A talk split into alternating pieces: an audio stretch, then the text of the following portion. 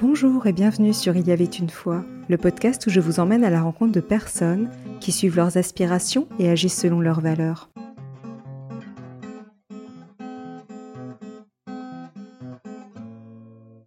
Bonjour chère auditrice, chers auditeurs. J'ai le plaisir d'accueillir Fanny Marais, coach certifiée, formée à l'accompagnement des hauts potentiels et des hypersensibles. Elle anime également son podcast Ma résolution coaching pour les personnes qui souhaitent faire évoluer leur façon d'être à soi, aux autres, dans les relations personnelles comme professionnelles. Son parcours m'a interpellée, c'est pourquoi j'ai voulu vous emmener à sa rencontre pour qu'elle partage avec nous notamment ses aspirations et ce qui l'anime. Bonjour Fanny, merci d'avoir accepté mon invitation. Merci Sophie de m'accueillir dans ton podcast. Euh, comme je te le disais, c'est euh, une première pour moi de parler un petit peu plus de moi euh, dans le détail. Donc je te remercie pour cette proposition. C'est avec plaisir. pour commencer, si tu avais un mot pour te définir, ce serait lequel? Ok, ça commence fort pour quelqu'un qui n'a pas l'habitude de, parler d'elle. Hmm, je dirais, je pense, intensité.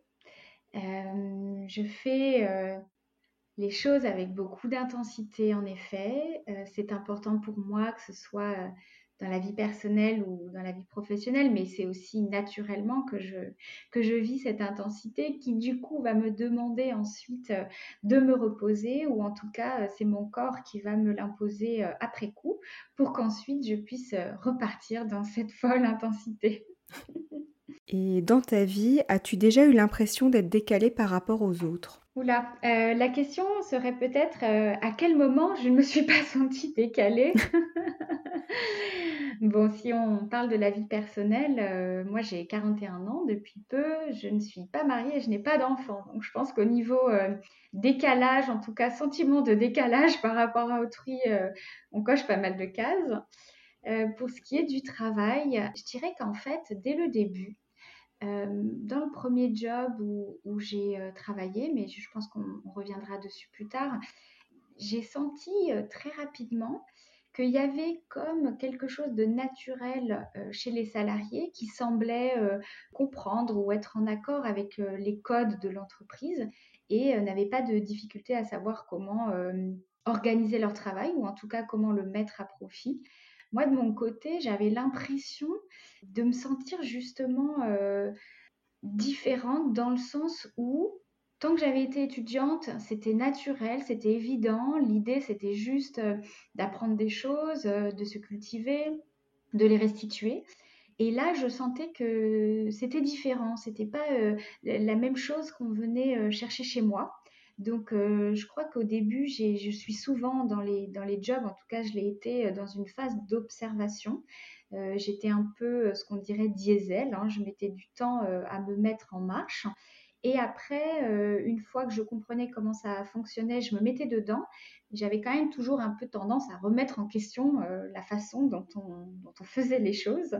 Je dis souvent, euh, ce que j'aimais pas à l'époque, c'était faire pour faire en fait. J'en parlais aussi à mes équipes.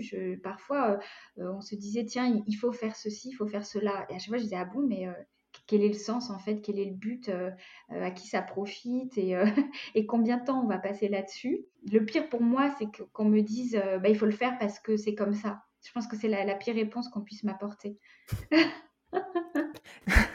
ça me parle beaucoup ce que tu dis parce que j'ai exactement eu le même ressenti quand je travaillais, que ce soit en cabinet d'avocat ou en entreprise. Ça reste une aparté. pour poursuivre, quelles sont tes valeurs? Ah ben si je, continue le raisonnement euh, que je viens de te, de te développer, je dirais euh, clairement la liberté de ton.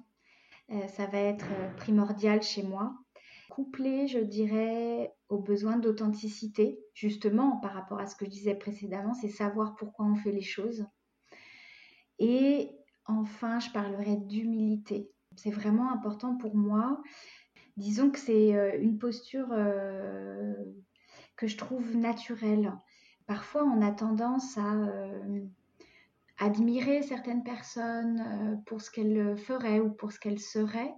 Euh, moi, j'aime bien redescendre un peu sur Terre et puis me dire finalement qui sommes-nous juste un tout petit grain de sable dans tout cet univers Et peut-être qu'il est important parfois de se dire que on apporte juste une pierre à l'édifice.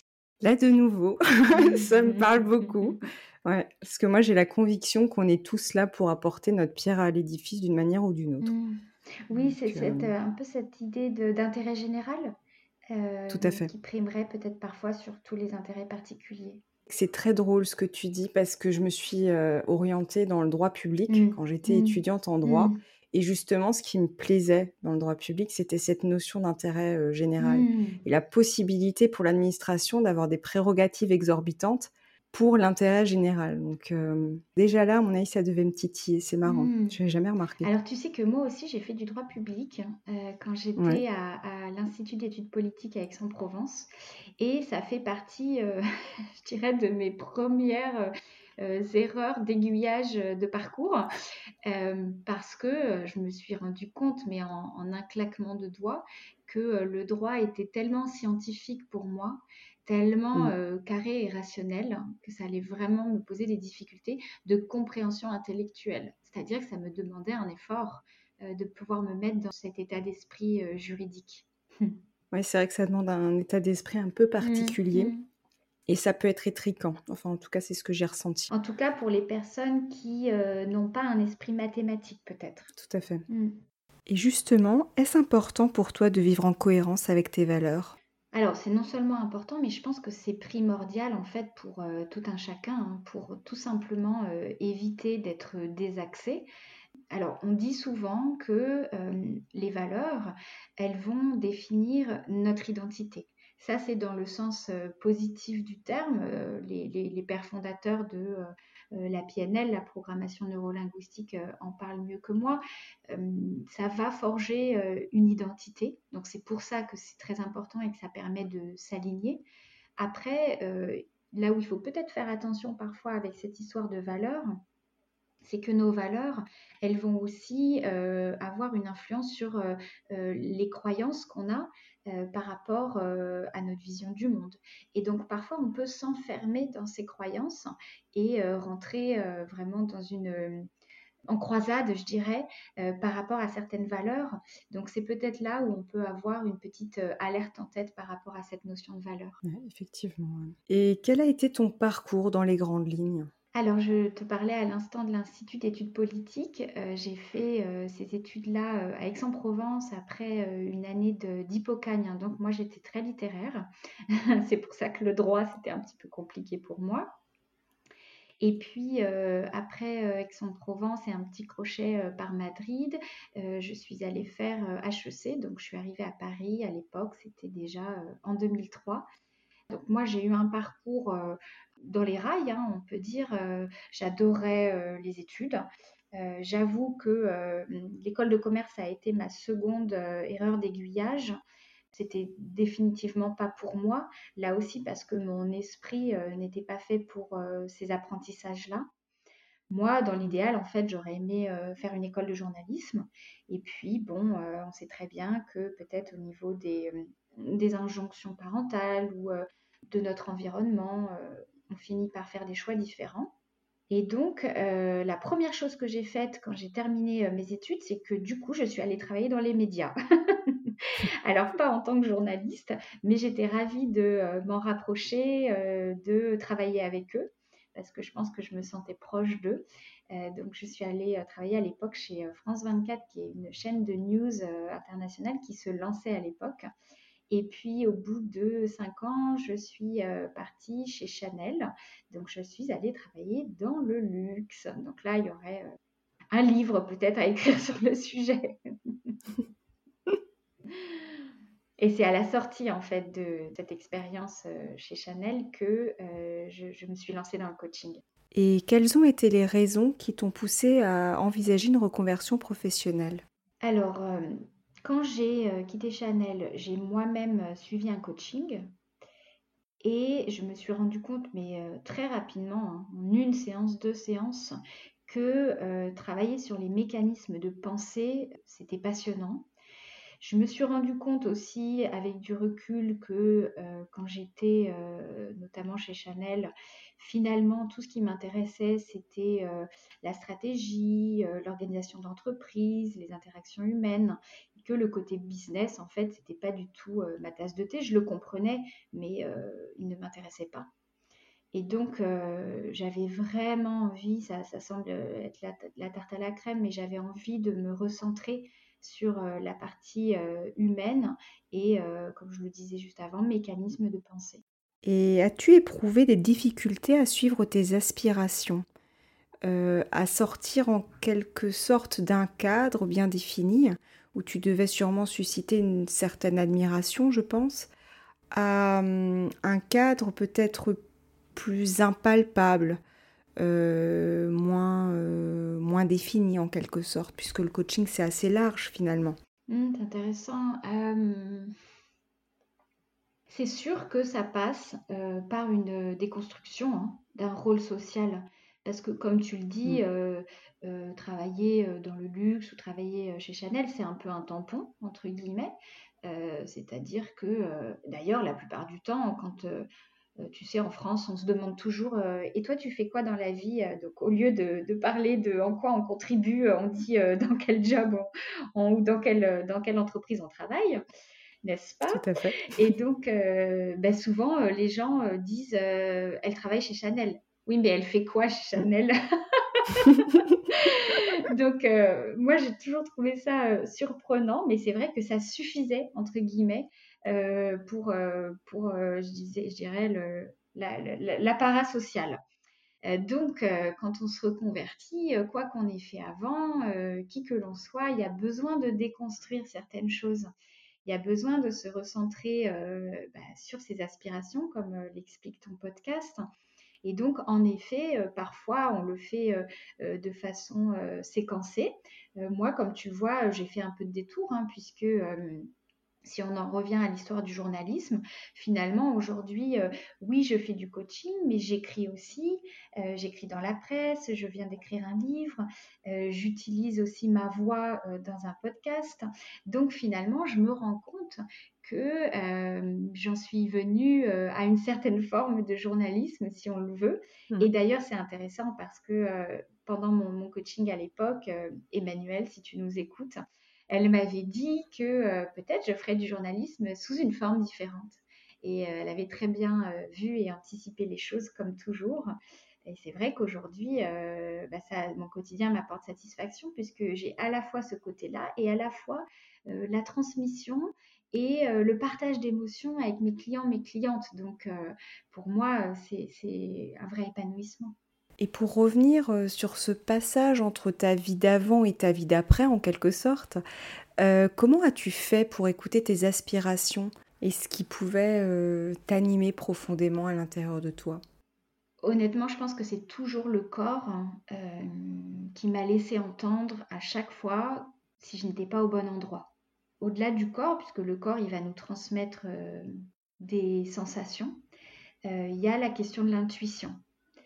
Euh, la question de l'intuition, euh, j'en parle dans le livre, euh, c'est toujours difficile de l'expliquer et c'est bien ce qui définit l'intuition, puisqu'on est dans l'ordre de l'impalpable. Mais si on se reconnecte vraiment à cette petite voix au fond de soi, c'est tout devient une évidence en fait. Il n'y a plus besoin de tergiverser, de peser les pour et les contre pour faire un choix. Et au contraire, on prend des décisions, on ne fait plus seulement des choix, on, prend des décisions, même quand il y a une part d'inconnu dans la décision. Et c'est justement parce que ça devient une décision, c'est qu'on accepte la part d'inconnu. Et donc c'est comme ça que l'intuition nous guide. Pour moi, c'est vraiment euh, se concentrer sur euh, le ressenti versus euh, le rationnel en fait. Hein. D'ailleurs, les ressentis nous permettent de prendre des décisions encore meilleures sur le plan rationnel. C'est Antonio Damasio dans, l'erreur de Descartes qui explique ça très bien. Et en France, on a souvent tendance à opposer les deux. On dit toujours le pays de Descartes, euh, nanana. En fait, euh, les deux sont euh, très complémentaires. Tout à fait. Et le fait de vouloir orienter ton activité sur l'accompagnement professionnel a-t-il un lien avec ton propre parcours professionnel? Alors, c'est sûr que quand j'ai quand j'ai souhaité me me lancer dans le coaching, je me suis formée, je me suis certifiée, j'ai fait plusieurs, heu, formations, je me suis spécialisée en systémie sur, heu, l'accompagnement des personnes à haut potentiel et hypersensibles. Et en fait, toujours en tête, j'avais l'idée de travailler, heu, sur, la relation des clients-clientes au travail. C'est d'ailleurs la définition du coaching à la base, hein. Après, il y a il plein de coachings qui se sont développés. D'ailleurs, je pense que le terme est un peu, heu euh, compliqué encore à faire vivre aujourd'hui. Je préfère peut-être parler d'accompagnement. Mais c'est ça le cœur du coaching, hein, c'est d'accompagner des personnes dans leur relation au travail. Et, et donc, moi, j'avais à cœur de travailler sur cette matière, d'autant que c'était une matière que je connaissais bien. Euh, j'ai travaillé du coup 13 ans euh, dans, des grands groupes, j'ai pu observer pas mal de choses. Donc, euh, c'est vrai que quand je reçois des clients ou des clientes, ça m'aide parce que ce qu'ils me décrivent dans leur relation de travail, les structures dans lesquelles ils évoluent, les organisations dans lesquelles ils bossent, je, je, vois en fait, je visualise les choses, euh, j'arrive à me projeter, euh, je, je, je, suis avec eux en fait pleinement dans, dans, leur environnement de travail et, et je crois que ça m'aide beaucoup. Et qu'est-ce qui t'anime profondément dans l'accompagnement professionnel? Moi, c'est vraiment de capter en fait euh, ce qui se passe chez les gens. Euh, le mot capter, il est rentré dans le, vocabulaire un peu euh, familier, mais là, je l'emploie dans le sens euh, propre du terme, c'est-à-dire le fait de capter avec des capteurs ce qui se passe chez les gens. comment ils fonctionnent, comment ils réfléchissent, ça, renvoie au, au, mécanisme de pensée. Vraiment, ce, ce genre de mécanisme me passionne. Alors, selon toi, quelle est ta spécificité? Eh bien, par rapport à ça, par rapport à l'accompagnement professionnel, je crois que je peux repartir du, feedback euh, très récent d'un client. Euh, tous les, clients, clientes ne donnent pas des feedbacks, hein, mais c'est vrai que quand certaines personnes le font, euh, c'est tellement important en fait. Hein, on en parle aussi dans le monde du travail, on dit souvent qu'on a besoin d'un feedback. En fait, c'est pareil aussi pour les, coachs, c'est toujours très intéressant parce que ça permet de nous faire avancer. Et donc, euh, j'ai un, client récemment qui me disait que euh, j'avais un raisonnement perceptif euh, qui l'aidait à déconnecter de son mental. Et j'ai trouvé ça très juste en fait. C'est vrai que quand, un client ou une cliente me, raconte quelque chose, il y a comme un monde qui se dessine en fait dans ma tête et je, vois, je visualise. C'est aussi ce que je disais précédemment dans l'interview, je, je, visualise les choses. Donc je crois que c'est ce qui m'aide à, à, comprendre ce qui se passe. Et peut-on dire que tu t'es construite une vie en prenant en compte justement cette spécificité? Euh, on parlait précédemment de, de l'intuition. Hein. Euh, moi, tout mon travail, ça a été de me reconnecter à cette intuition au, au fur et à mesure. Euh, je me rends compte tous les jours, hein, il y a, il y a des, des, événements très précis euh, de, de, ma vie et notamment de mon enfance qui me reviennent en tête où je me rends compte qu'en fait, je prenais des décisions assez intuitives, en tout cas, j'adoptais des, des, comportements en fonction de ces intuitions. Et peut-être qu'en fait, au fur et à mesure, euh, on rentre tous dans un, dans un rôle. Euh, j'ai un peu oublié cela, notamment peut-être dans le monde du travail. Euh, et du coup, tout le travail a été pour moi de me reconnecter euh, à ces intuitions pour ne plus me, me, perdre en fait en cours de route. Et ton livre intitulé Hypersensible, 10 séances d'auto-coaching pour bien vivre sa singularité au travail vient de paraître aux éditions Vuibert. Peut-on dire que ton ouvrage vise notamment à encourager ses lecteurs à faire de leur propre spécificité une force? Alors oui, oui, mille fois oui. Euh, L'idée, c'était de véhiculer une image positive de l'hypersensibilité. C'est aussi ce que l'on fait euh, avec Elodie Crépel euh, et Saverio Tomasella, que tu as aussi interviewé via l'Observatoire de la sensibilité. On souhaite redorer, entre guillemets, le blason de cette sensibilité élevée pour que justement les personnes qui la vivent alors peut-être déculpabilisent ou en tout cas euh, sentent qu'il est possible euh, de vivre en accord avec cette sensibilité élevée et euh, d'en faire quelque chose de positif, euh, d'aller finalement définir quelle est exactement cette haute sensibilité chez eux et en quoi ils pourraient l'utiliser au bon endroit, au bon moment et avec les bonnes personnes. Et à côté de ta vie professionnelle, est-ce important de t'engager personnellement dans des causes qui te tiennent à cœur Alors là, tu, touches un, sujet en effet qui, qui, parle à mon cœur. Euh, alors au-delà d'être important, en fait, euh, je, crois que je le réfléchis pas comme ça. Euh, ça devient un peu viscéral et notamment pour un, sujet en particulier qui est la protection des animaux, la cause animale, on, l'appelle comme on le veut. Moi, j'ai toujours eu des animaux en fait. On a eu un chien quand j'étais petite et puis après on a eu une chatte et j'ai en fait adopté un chat euh, le lendemain de euh, mon départ euh, du dernier travail en tant que salarié. Et c'était pas forcément réfléchi à l'époque.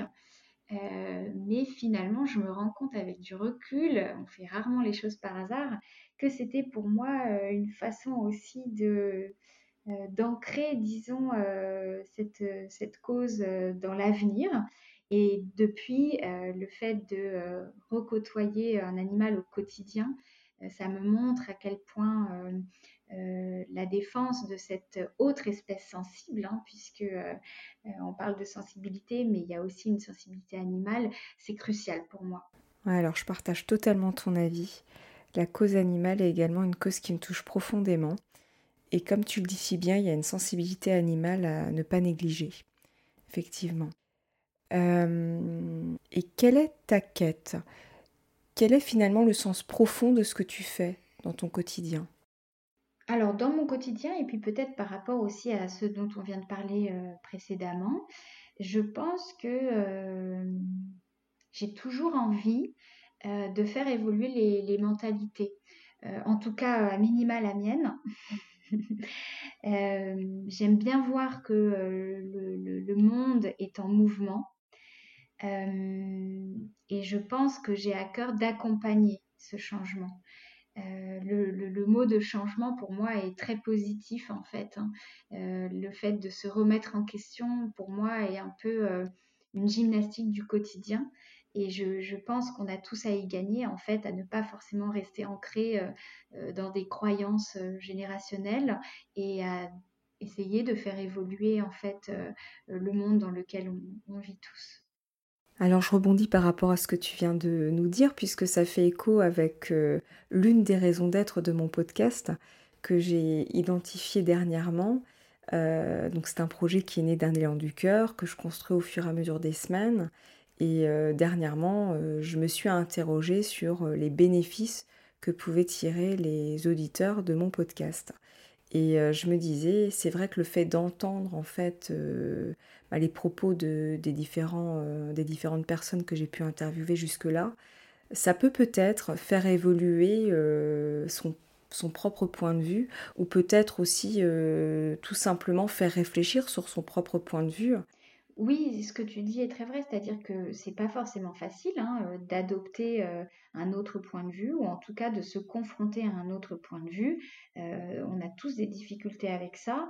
Euh, ce que je trouve intéressant dans le coaching, c'est qu'en fait, euh, et dans la vie en général, hein, on n'est pas obligé euh, d'être d'accord pour respecter le point de vue d'autrui. Tout à fait. moi, ce qui me semble le plus important, c'est ça, c'est de pouvoir respecter la façon dont la personne fonctionne, si tant est qu'elle-même nous apporte ce respect mutuel.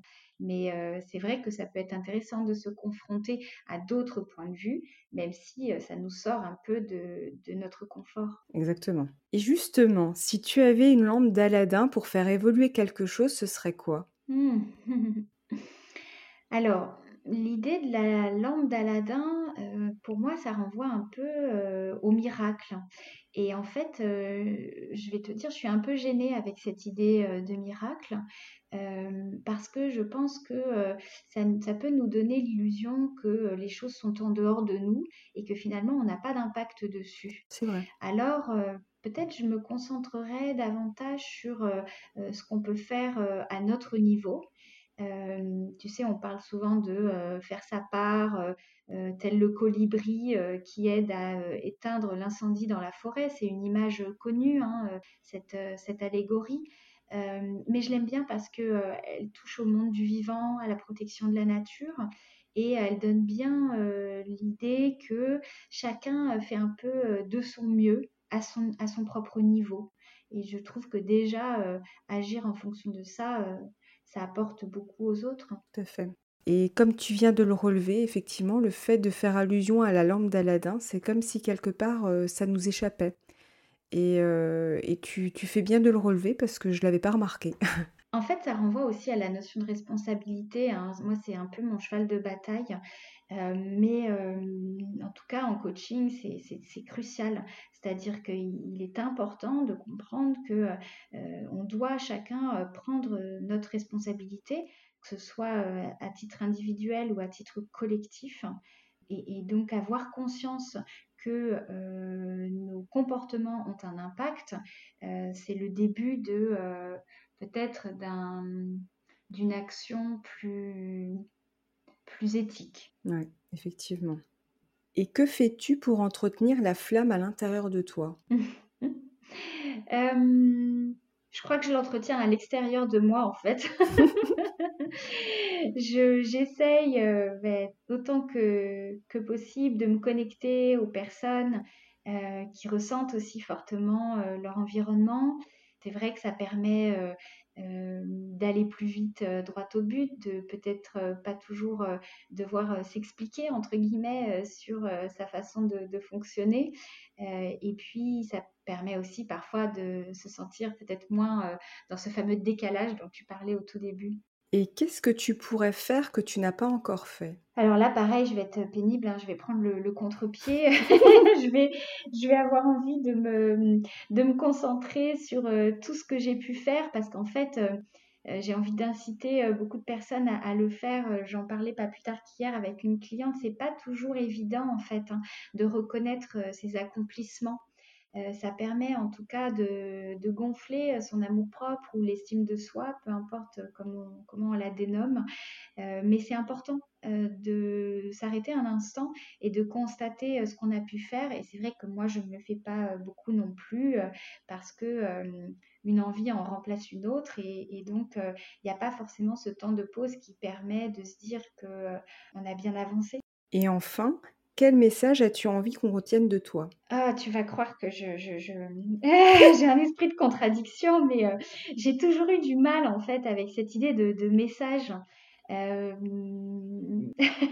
je, me dis euh, parfois, mais, qui en fait je suis moi pour transmettre un message?